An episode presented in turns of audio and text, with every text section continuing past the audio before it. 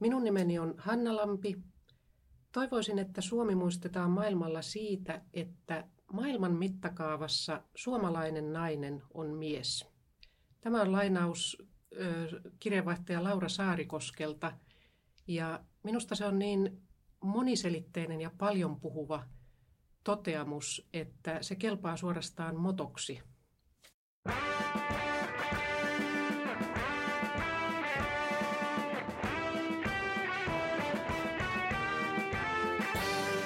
Suomi mainittu. Tämä on ulkoministeriön podcast Suomi mainittu. Minä olen Reetta Räty ja tänään täällä studiossa puhutaan ilmastosta ja siitä, mitä Suomi tekee ilmastonmuutoksen hillitsemiseksi maailmalla. Minulla on tänään vieraana ulkoministeriön ilmastoasiantuntijat Hanna Lampi. Huomenta. Ja Outi Maijat. Huomenta. Mukavaa, että olette täällä. No tämä syksy 2018 on ollut ilmastokeskustelun näkökulmassa Suomessa varsin vilkas. IPCC-raportti sai laajasti huomiota ja se ei jäänyt ihan muutaman päivän tai viikkoa. Täällä avautui ilmastokeskustelu. Miltä, miltä ilmastoasiantuntijoista nyt tuntuu? No ilman muuta tuntuu hyvältä siinä mielessä, että todellakin voi sanoa, että Suomessa tämä IPCCin raportti sai oikeastaan hämmästyttävänkin laajan ja asiallisen vastaanoton. Ja kuten sanoitkin, niin se keskustelu on ollut todella hyvää ja sellaista oikean suuntaista, että on toisaalta tiedostettu tämä tilanteen vakavuus, joka eittämättä on syytä tiedostaa viimeistään nyt, mutta sitten toisaalta myös annettu tämä viimeinen varoitus, että nyt vielä voidaan toimia ja nyt pystytään vielä vaikuttamaan siihen, että nämä pahimmat ilmastonmuutoksen vaikutukset saataisiin jäämään tapahtumatta. Niin, nämä viestithän ei ollut uusia, että tämä kaikkihan on tiedetty, mutta jotenkin se ei ollut vaan lyönyt läpi, etenkään täällä Suomessa. Ja sitten tavallaan tämä tuli otolliseen aikaan, että 2015, kun solmittiin Pariisin sopimus, samoin kestävän kehityksen tavoitteet Agenda 2030, silloin maailmassa oli niinku positiivisen tekemisen toivon pilkahdus, joka sitten valitettavasti sen jälkeen ei ehkä jatkanut ihan, ihan samalla uralla. Ajatellaan, on ollut paljon niin kuin poliittisia, maailmanpoliittisia muutoksia. Kansainvälinen sääntöpohjainen järjestelmä on, on vaarassa.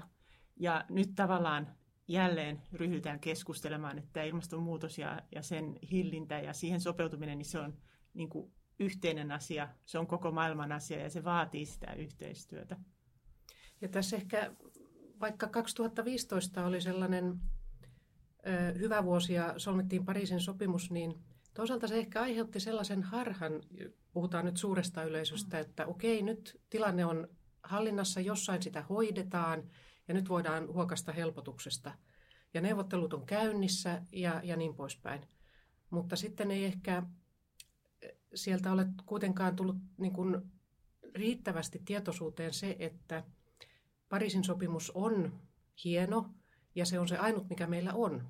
Se, se tarvitaan todellakin, koska se tuo kaikki maailman valtiot yhteen. Että nythän jopa Syyria ja Nicaragua on liittyneet sopimukseen. Mutta se ei vielä toimi sillä tavalla, että se pelastaisi tämän maailman. Eli niitä hillintälupauksia sopimukselle – on annettu liian vähän, koska sehän nyt perustuu tällaisiin vapaaehtoisiin hillintälupauksiin. Eli niitä on vasta kolmasosa siitä, mitä tarvittaisiin suhteessa sopimuksen tavoitteisiin.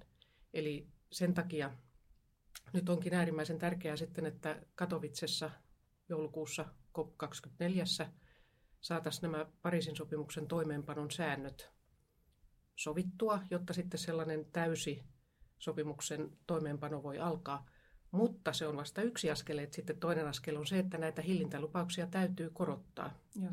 Että se sopimushan perustuu sinällään tämmöiseen kunnianhimomekanismiin, että viiden vuoden välein lupauksia korotetaan ja nyt niitä vuonna 2020 pitäisi sitten korottaa. Ja tämä tuntuu tässä nykyisessä kansainvälispoliittisessa ilmastossa olevan nyt hyvin, hyvin vaikeaa, että siellä ei kauheasti ole niin kuin asetettu vielä nokkapanoksia, että kuka lähtee korottamaan. Joo, ja tarvitaan niin kuin edelläkävijöitä. Et, et, et vaikka nyt on ollut tätä keskustelua, niin sitten on ollut myös tätä keskustelua ja tällaista, niin kuin, että joku muu. Mutta nyt tavallaan ei voida odottaa sitä jotain muuta. Vaan... Outi sanoit, että ei ollut yllätys sinänsä IPCC-raportti, että tämähän on ikään kuin tilanne on tiedetty. Niin mikä se teidän mielestä se raportin niin pääviesti oli?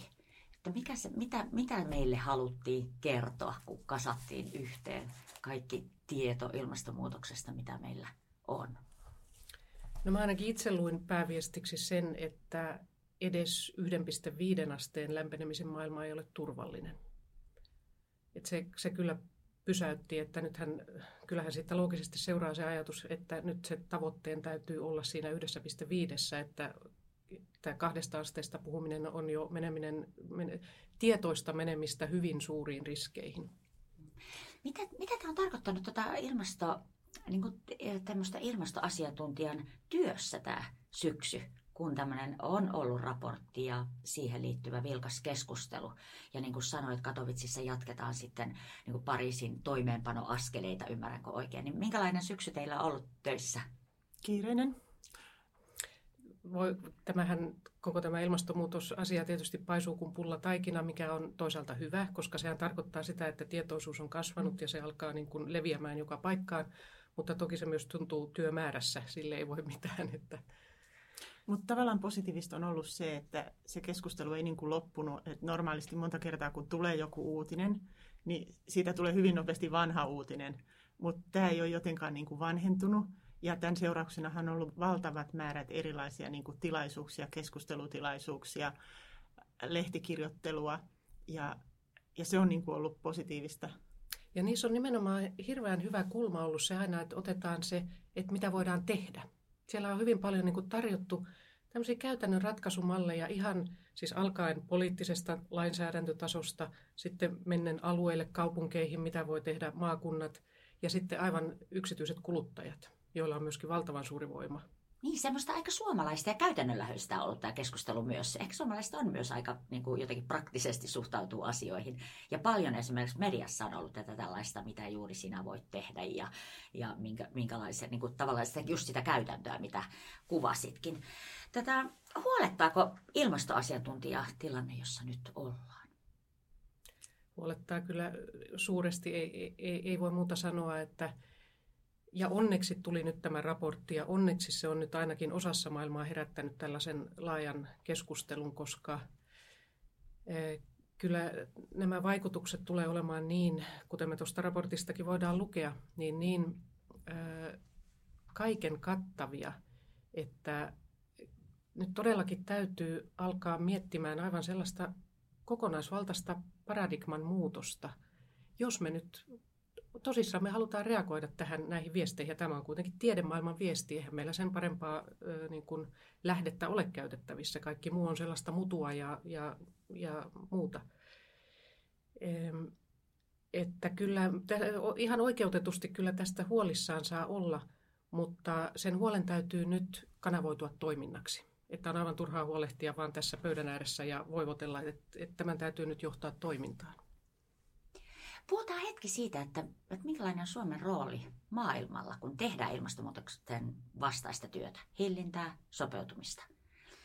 Tota, Hanna, sä sanoit, kun me juteltiin etukäteen, niin sä sanoit, että kehityskysymykset on ilmastokysymyksiä. Että kerro, että miten ilmastokysymykset liittyy kehitysyhteistyöhön? No, tässä on varmaan tapahtunut ylipäätänsä tällainen niin kuin evaluaatio tässä kysymyksessä. Aikaisemmin ihan alussa ilmastonmuutos ymmärrettiin tällaiseksi lähinnä ympäristökysymykseksi. Sitten huomattiin, että tämähän on valtavan laaja kehityskysymys, joka koskee kehitysmaita aivan fundamentaalisesti. Ja sen jälkeen sitten on vielä tapahtunut tämä kehitys, että on huomattu, että se on myös turvallisuuskysymys. Mutta kyllähän siis joidenkin kehitysmaiden osalta voi sanoa, että, että koko heidän politiikkansa on sidoksissa tähän ilmastonmuutokseen, koska se vaikuttaa niin laajasti koko yhteiskuntaan. Että sehän on tällaisille pienille, pienille köyhille saarivaltioille tai sitten maailman köyhimmille valtioille, niin se on kysymys, joka vaikuttaa aivan kaikkeen. Eli se on otettava heillä sitten huomioon kaikessa suunnittelussa samalla tavalla kuin se on otettava meillä huomioon tässä kehityspolitiikassa, että eihän me voida enää tehdä kehityspolitiikkaa, jossa ilmastonmuutosta ei otettaisi huomioon. Ja, ja sitten tässä tulee se niin kuin arvaamattomuus yhdeksi tekijäksi. Eli tämä ilmastonmuutos, nämä, meillä on niin kuin kaikki nämä ilmastomallinnukset ja, ja säämallinnukset, mutta silti on niin kuin hyvin paljon tällaista niin kuin arvaamattomuutta ja epävarmuustekijöitä, että on, on kuivuutta, on rankkasateita, on ääriilmiöitä, mutta sitä ei voida niin kuin varmuudella sanoa, että nyt ensi vuosi on kuiva ja seuraavan vuonna on rankkasateet ja sitten tulee hurrikaani. Että tavallaan se päätöksenteko joudutaan tekemään semmoisessa epävarmuuden tilanteessa ja, ja pitää olla niin kuin tavallaan rohkeutta tehdä niitä päätöksiä risk, ajatellen riskejä, jotka ei kaikki välttämättä niin kuin tietyllä hetkellä toteudu, mutta voi toteutua. Ja, ja, ja tämä tekee siitä niin kuin tosi haastavaa. Joo, tämä on hyvin kiinnostava pointti, koska ilmastokysymyksessä kuitenkin maailma on hyvin erilainen, vaikka 1,5 lämpenemisen maailma tai kahden tai kolmen, niin kuin me ollaan nyt raportista opittu. Ja sitten vielä kun tyypillisesti just vaikka sään ääriilmiöt liittyy siihen, niin se on vähän niin kuin liikkuva maali, mihin, mihin sitä niin kuin tähdätään niitä toimia. Ja, ja juuri tästä raportista tuli, se, tuli ilmi, että kuinka valtavan iso se ero on sitten siinä, mitä tapahtuu 1,5 asteen maailmassa ja mitä kahden asteen maailmassa. Että siinähän oli siis vesipulasta kärsivien määrä on puolta pienempi 1,5 asteen maailmassa ja, ja köyhyydestä ja ääriilmiöistä kärsivien, että se todella laittoi ajattelemaan. Mutta sitten me ei ehkä täällä kuitenkaan täällä pohjoisen lintukodossa osalta aina ajatella niin kuin sitä, että ne kehitysmaat ei taistele ainoastaan niin kuin näiden ilmastohaasteiden parissa, vaan niillä on vielä nämä aivan valtavat kehityshaasteet, muut, jotka tavallaan on, on niin kuin linkissä ilmastoon, mutta kuitenkin kun ajatellaan esimerkiksi, että helposti suomalaiset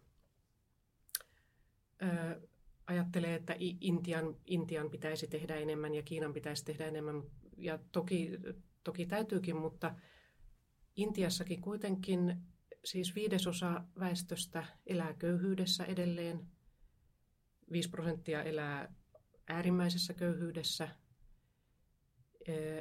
Et ne, sanotaan 500 miljoonaa intialaista pääsi nyt tänä syksynä tämmöisen terveysvakuutuksen piiriin. Eli nämä on niin valtavia kehityshaasteita, että me ei, niin kuin, me ei eletä ihan samassa maailmassa. Niin niin, ja, ja sitten tähän tulee tietysti se niin kuin lisäkulma, jota myöskään ei aina muisteta, että suomalaisten päästöistä keskimäärin puolet tapahtuu ulkomailla, koska me ollaan ulkoistettu tuotantoa esimerkiksi Kiinaan ja Intiaan. Niin, että tietenkin ilmasto on kehityskysymys myös siinä mielessä, että, että kun muu maailma tavoittelee korkeampaa elintasoa, niin sillähän on ilmastovaikutuksia. Että se on hyvin monella tavalla kehityskysymys väistämättäkin. Aivan. mitä me niin kuin ajatellaan siitä, että kenellä kaikilla on oikeus tähän tämmöiseen kuluttamiseen. Ja nämä on niin kuin, tosi tavallaan vaikeita kysymyksiä, että et, et monet maat, esimerkiksi mä oon pitkään asunut ja tehnyt työurani latinalaisessa Amerikassa, on nykyään niin kuin ylemmän keskitulotason maita. Siellä on niin kuin keskiluokkaistuminen, kaupungistuminen ja, ja totta kai ihmiset haluaa niin kuin saman elintason kuin Yhdysvalloissa, Kanadassa, Euroopassa. Mutta tavallaan se malli on kestämätön, jos kaikki hankkii niin kuin auton ja parikin autoa ja muuta. Ja nyt tavallaan niin kuin näissä maissa tehdään päätöksiä niiden niin kuin energiajärjestelmistä, liikennejärjestelmistä. Ja, ja nämä on just ne, jotka sitten vaikuttaa niin kuin tuleviin päästöjen määriin. Ja silloin tietysti mä ymmärrän tosi hyvin, jos ajatellaan vaikka jotain perua, millä on valtavat öljy- ja kaasuvarat, niin totta kai se on ihan luonnollinen kysymys, että miksi me ei saataisi käyttää niitä, kun norjalaisetkin on sillä rikastunut. Mikä se vastaus siihen tällä hetkellä on? Mun mielestä yksi vastauksista on se, että ö, juuri sen takia, että me ei, me ei pystytä mitenkään tietenkään sanomaan, että kehitysmailla ei olisi oikeutta, samanlaista oikeutta vaurastua kuin meillä on ollut. M- miten me voitaisiin sellaista sanoa? Ei tietenkään mitenkään. Mutta jos me halutaan, että kehitysmaat ei vaurastu samalla tavalla, samoja keinoja käyttäen kuin me, eli tukeutuen fossiilisiin polttoaineisiin, niin sitten meidän täytyy olla valmiita tukemaan niitä kehitysmaita, varsinkin joilla ei kerta kaikkiaan ole omia resursseja tehdä näitä päätöksiä sillä tavalla, että he voisivat aidosti valita tämmöisen kehityspolun, joka ei perustu fossiiliseen energiaan. Et siinä tulee minusta tämä kehitysyhteistyön suuri rooli nyt. Ja, ja siinä täytyy nyt todellakin ö, ottaa myös tämän IPCCin raportin viestit huomioon, eli miten saadaan niin kuin ilmastopoliittiset toimet ja muut kestävän kehityksen toimet kulkemaan synkassa niin, että ne tukee toisiaan, eikä, tu, ei, eikä nimenomaan, että toinen lyö toista kasvoille. Et sekin vaatii, koska meillä on tietysti SDG-tavoite, että kaikki pääsisi energiapalvelujen piiriin, mutta jos se tarkoittaa fossiilista energiaa, niin silloinhan me lyödään kasvoille ilmastotavoitteita. Et tässä pitäisi todella nyt tarkasti ajatella se, että, että nämä molemmat ladut kulkee synkassa. No, tätä, tätä muun muassa tarkoitetaan, puhutaan siitä, että nykyajan ö, ongelmat on viheliäisiä ja kompleksisia ja kaikki liittyy kaikkeen ja joutuu kysymään sekä käytännön kysymyksiä että sitten niin kuin isoja moraalisia ja eettisiä kysymyksiä niin kuin globaalisti. Kertokaa, että mitä Suomi sitten käytännössä voi tehdä ilmastonmuutoksen hillitsemiseksi? Mitä se tarkoittaa se ilmastonmuutoksen vastainen työ? Minkä tyyppisiä asioita Suomi tekee? No Suomihan on ollut aktiivinen esimerkiksi uusiutuvan energian hankkeessa, jos nyt puhutaan siis kehitysyhteistyöstä, niin äh, uusiutuvan energian hankkeissa. Äh, Suomi on työskennellyt pitkään niin kuin esimerkiksi metsäsektorilla. Eli nämä, nämä on kaikki sellaisia sektoreita, joissa Suomella on paljon niin kuin osaamista ja annettavaa. Toki Suomen niin kuin kehitysyhteistyö globaalisti se, se on pientä, mutta mutta ehkä meidän kannattaa keskittyä niin kuin sellaisiin asioihin, joita me osataan ja jos meillä on annettavaa. Niin. Eh, ehkä niin kuin monessa muussakin asiassa, sanotaan nyt vaikka mm. koulutuksessa, ollaan huomattu se, että silloin kun meillä on niin kuin omassa yhteiskunnassa tehty jotain todella oikein, niin kuin nyt tämä koulutus, niin silloin se on helppoakin viedä muualle, koska me, me tiedetään, että miten se parhaimmillaan toimii. Ja toinen asia on varmasti niin kuin tasa-arvo ja sitten tämmöisten haavoittuvien ryhmien huomioon ottaminen, että koska me ollaan niin kuin käyty pitkä tie ja, ja päästy yhteiskunnassamme siihen pisteeseen, että ollaan jotkut asiat todella hyvin handlattu, niin ehkä me ollaan uskottavimpia ja parhaita tekijöitä sitten juuri viemään näitä asioita eteenpäin myös kehitysmaissa, että heidän ei tarvitse välttämättä käydä niin kivistä polkua ja tehdä kaikkia virheitä, vaan pääsisivät ikään kuin suoremmin maaliin. Outi, sä sanoit, että olet tehnyt lattareissa töitä ja Andeilla. Oliko siellä jotakin äh, hankkeita tai Su- Suomen niin kuin, toimia, joihin ilmasto liittyy tavalla tai toisella? No itse asiassa melkein kaikki meidän kehitysyhteistyö. Yksi sektori, missä Suomi kanssa on ihan maailman huippua, on niin kuin meteorologia ja, ja hydrometeorologia. Et ollaan tehty ilmatieteen laitoksen ja Suomen ympäristö Syken, Suomen ympäristökeskus, Keskus, joo, keskuksen kanssa hyvää työtä esimerkiksi niin kuin Andien maiden, tässä tapauksessa niin kuin Kolumbia, Ecuador, Peru ja Bolivia, heidän niin kuin kansallisten hydrometeorologian laitosten kanssa. E, meillä oli iso alueellinen hanke ja sitten Ilmatieteen laitoksella on ollut vielä tämmöistä institutionaalisen kehitysyhteistyön hankkeet, jos on niin kuin vahvistettu näiden maiden kapasiteettia tarjota niin kuin oikea-aikaista ja hyvää sää, ilmasto- ja vesitietoa. Ja just ajatellaan sitä, niin kuin, että sääilmiöt ei tunne rajoja ja, ja näillä mailla on niin kuin yhteisiä rajajokia, rajavesistöjä, niin isossa Andien alueellisessa hankkeessa autettiin näitä maita tavallaan niin kuin vaihtamaan tietoa sekä sääilmiöistä että esimerkiksi vedestä, tulvavesistä.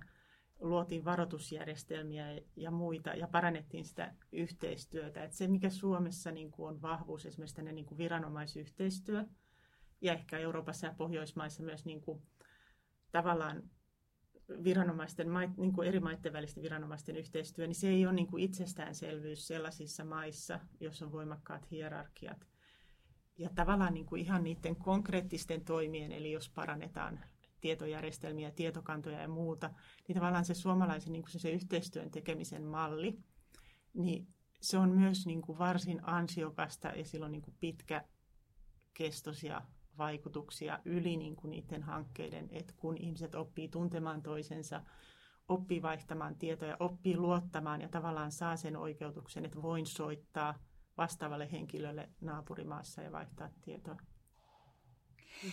Me aika usein ajatellaan, että kehitys, suomalaiseen kehitysyhteistyöhön liittyy tytöt ja naiset tai tasa-arvotyö. Liittyykö se jotenkin sitten vielä ilmastokysymyksiin? Ehdottomasti liittyy ja minusta se on ehdottomasti yksi, yksi meidän tällaisista kärjistä, koska on, on, on hyvin selvää ja tutkimuksessa tullut ilmi, että ilmastonmuutos vaikuttaa naisiin ja miehiin eri tavalla. Ja se vaikuttaa eri iässä oleviin naisiin eri tavalla. Ja tämä, tämä täytyy tietysti ottaa huomioon. Nyt, nyt niin kuin kuva on vielä ää, monimutkaistunut sen takia, että on tullut näitä valtaviakin pakotettuja muuttoliikkeitä. Et muun muassa ilmastonmuutoksen seurauksena ihmiset on joutuneet jättämään kotiseutunsa. Ja tästä tulee uusia riskejä nimenomaan naisille. Naisethan on hyvin turvattomia tällaisilla pakomatkoilla. Siellä he ovat alttiita väkivallalle, seksuaaliselle hyväksikäytölle – terveyspalvelut muun muassa raskaana oleville naisille on tietysti aivan olemattomat. Et tulee hyvin paljon tällaisia, nuorten tyttöjen asema on, on, on riskialtis. Tulee tällaisia uusia, uusia niin kuin uhkia. Ja, mutta kun naisten ö, niin kuin asema on niin oleellinen tässä ö, nimenomaan luonnonvarojen hallinnassa, ja luonnonvarat taas on aivan, sel- aivan suorassa yhteydessä ilmastonmuutokseen. Et naisethan yleensä useissa maissa pitää sitten huolen perheen energiahuollosta, pitää huolen vesi, ruokahuollosta. Ja sen takia myöskin niin kuin naisten tietämys pitäisi saada paremmin käyttöön. Että hehän on parhaita asiantuntijoita siinä, että mitä, mitä siellä on maissa tapahtumassa ja miten mahdollisesti voitaisiin ennaltaehkäistä tällaisia ilmastonmuutoksen haitallisia vaikutuksia. Ja just nämä sopeutumistoimet ei saa niin kuin lisätä naisten työtaakkaa, että silloin kun mietitään niin kuin niitä ratkaisuja, niin just niitä mietittäisiin niin kuin naisten kanssa. Ei, ja he otettaisiin, niin kuin, heillä on myös ratkaisuja, että he ole ainoastaan uhreja ja, ja hyviä niin kuin semmoisia ratkaisuja, niin, että siellä on semmoinen niin toimijuus Joo. olemassa ja se tunnistetaan.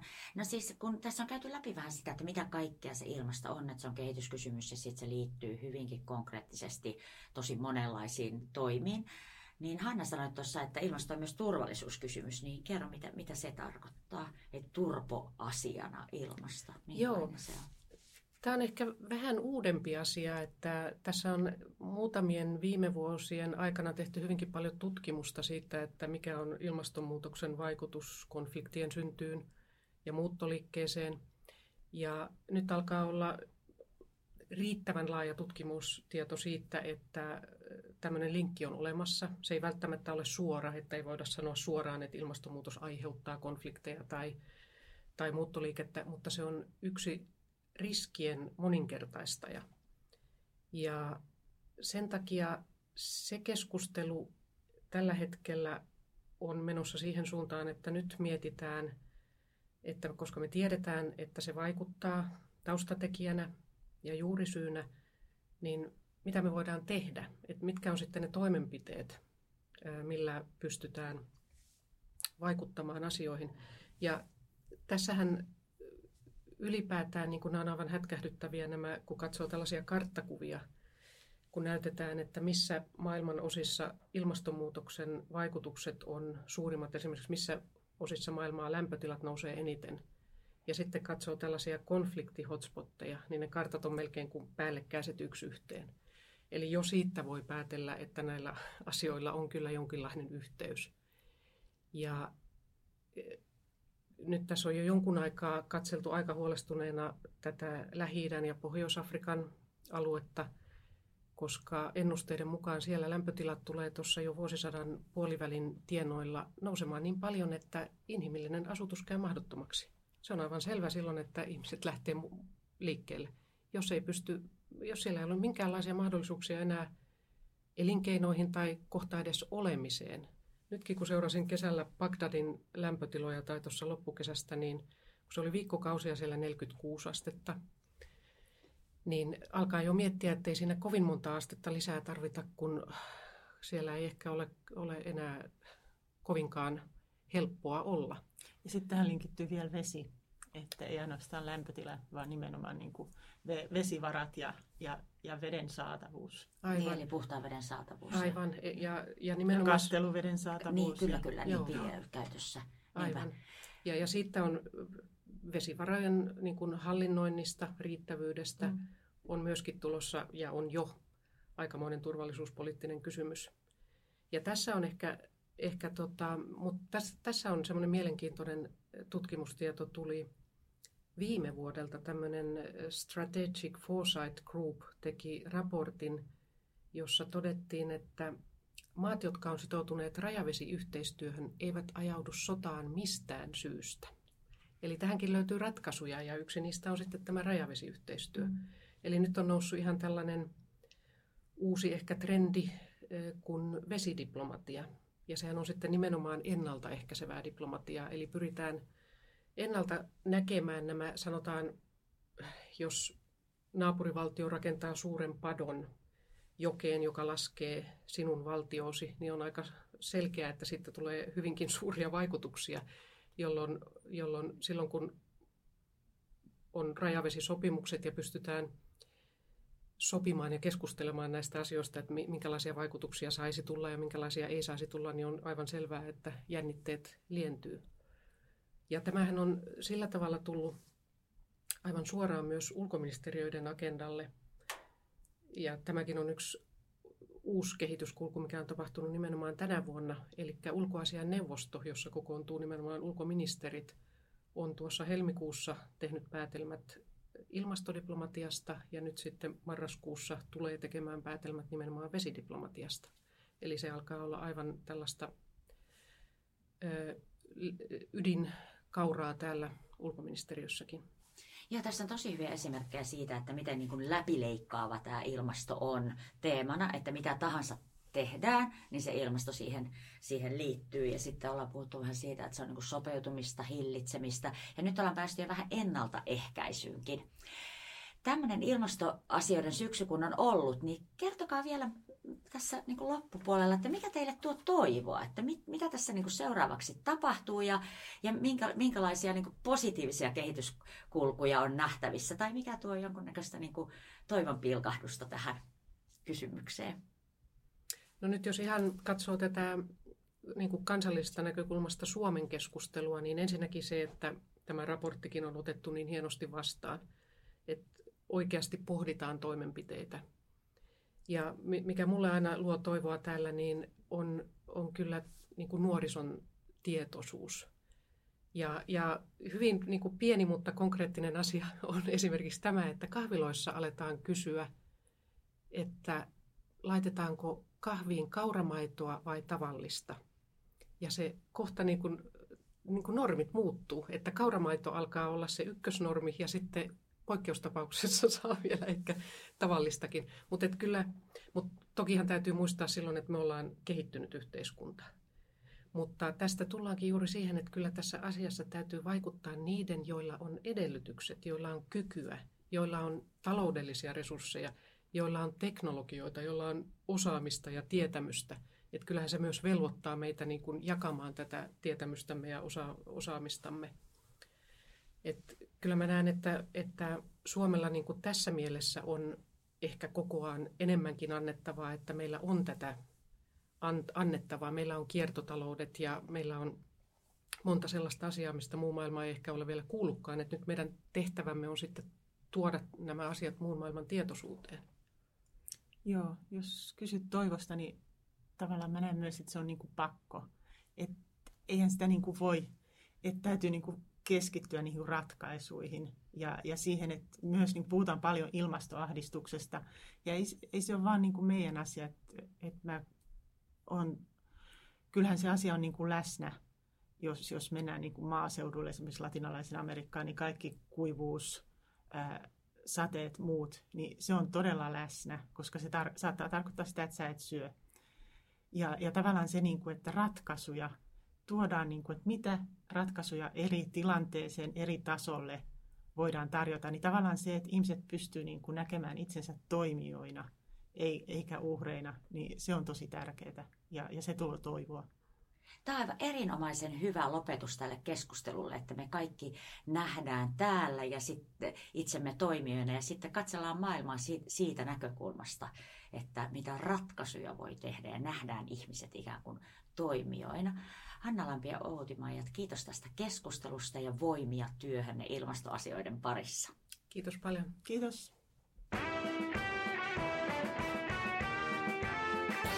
Suomi mainittu. Minun nimeni on Outi Maijat ja olen ylpeä Suomesta ja suomalaisista aina kun saan tehdä yhteistyötä fiksujen suomalaisten asiantuntijoiden kanssa. Olen nähnyt heitä maailmalla paljon ja myös joka päivä työpaikallani.